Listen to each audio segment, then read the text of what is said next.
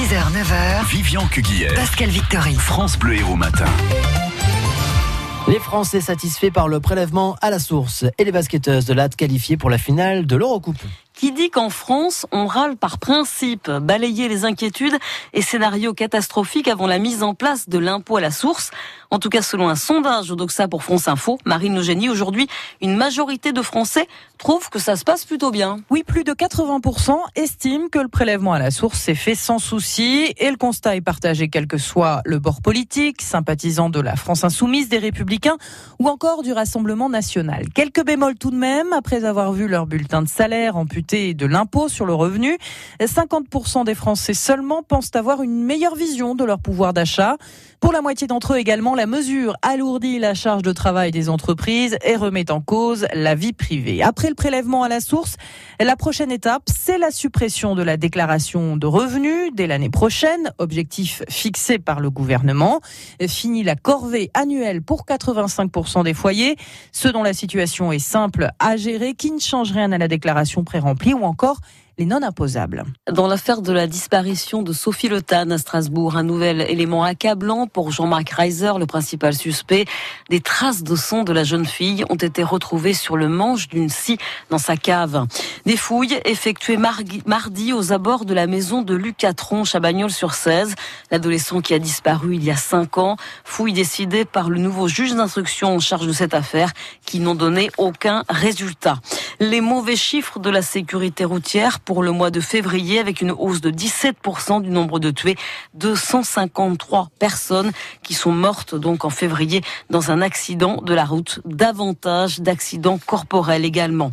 Un moutard de 50 ans a justement, euh, justement été gravement blessé dans une collision avec une voiture. Ça s'est passé hier soir à Bayargues. Il a dû être évacué en urgence absolue.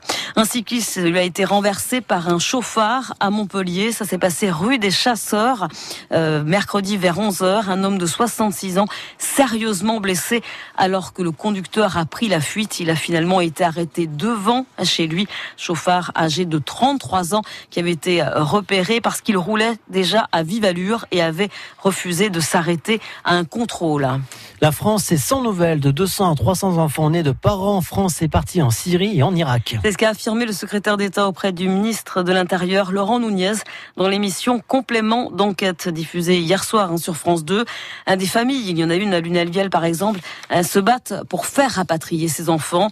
Le gouvernement ne change pas sa position pas de rapatriement général, mais du cas par cas. Laurent Nunez, interrogé par Jacques Cardoz. En Syrie et en Irak, il y a près de 500 enfants qui euh, évoluent sur zone, donc on ne sait pas forcément tous où ils sont. Hein, donc euh, voilà. 500 enfants français? 500 enfants qui sont euh, de, issus de, de, de parents français et qui sont sur zone. 350 qui sont partis avec leurs parents, 150 dont, on pense, c'est une estimation, qu'ils sont nés sur zone.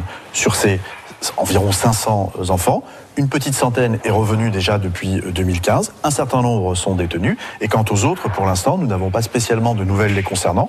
On peut penser qu'un certain nombre d'entre eux sont décédés aussi euh, dans le cadre des conflits. Tous ne rentreront pas. On est à peu près d'accord là-dessus. Ne rentreront pas, encore une fois. La position du gouvernement français, c'est pour les enfants, au cas par cas, dans des situations de détresse humanitaire. Coup dur pour les compagnons de Maglone, cette association qui fait travailler une vingtaine d'handicapés qui ne peut plus vendre les moules et les huîtres euh, que l'association élève dans l'étang du Prévost à cause de la pollution de l'étang. Le problème, c'est que la situation ne va pas s'améliorer et l'activité ne peut pas reprendre, en tout cas pas dans cet étang. Jean-Luc Reichmann, l'animateur de l'émission Les 12 coups de midi, a réagi sur son compte Twitter à la mise en examen et à l'incarcération de Christophe Christian Quesada, le grand vainqueur de l'émission, hein, qui a été mis en examen et donc écroué pour détention et diffusion d'images pédopornographiques. Jean-Luc Reichmann écrit qu'il a la rage, une rage qui s'empare de moi aujourd'hui, m'incite plus que jamais à continuer mes combats, dont celui de protéger et d'accompagner au mieux nos enfants. Philippe Sorel porte plainte contre Jamel Boumaz, le conseiller municipal d'opposition ex-Front National, qui avant-hier soir, lors de la séance du Conseil, a fait à trois reprises à l'encontre du maire de Montpellier une quenelle, reprenant ainsi hein, le geste qualifié de néo-nazi de Dieudonné. France Bleu Héros 7h35. 5, le Palais des Sports de Latte en feu hier soir. Pour soutenir les gazelles, les basketteuses de Latte Montpellier qui ont remporté haut la main leur demi-finale de Coupe d'Europe face aux Catalanes de Gérone. 98 à 69. On espérait d'ailleurs qu'elle passerait la barre des 100 points. Bon, le principal est fait, la victoire et la qualification pour la finale.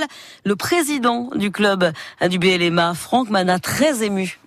Très ému parce que c'est beaucoup de travail. Elles sont allées la chercher avec les tripes face à une équipe de Gironde incroyable. On mérite là où on est, on mérite d'être en finale après avoir battu les vice-champions d'Europe, les champions d'Europe en titre.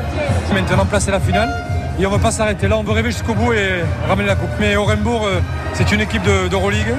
Euh, c'est très fort. Mais encore une fois, euh, sur une finale, tout est possible.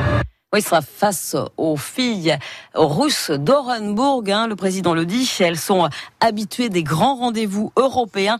Mais si les Latoises jouent comme hier, eh ben on va dire que c'est bien parti. Le premier match, l'aller en Russie, ce sera mercredi prochain.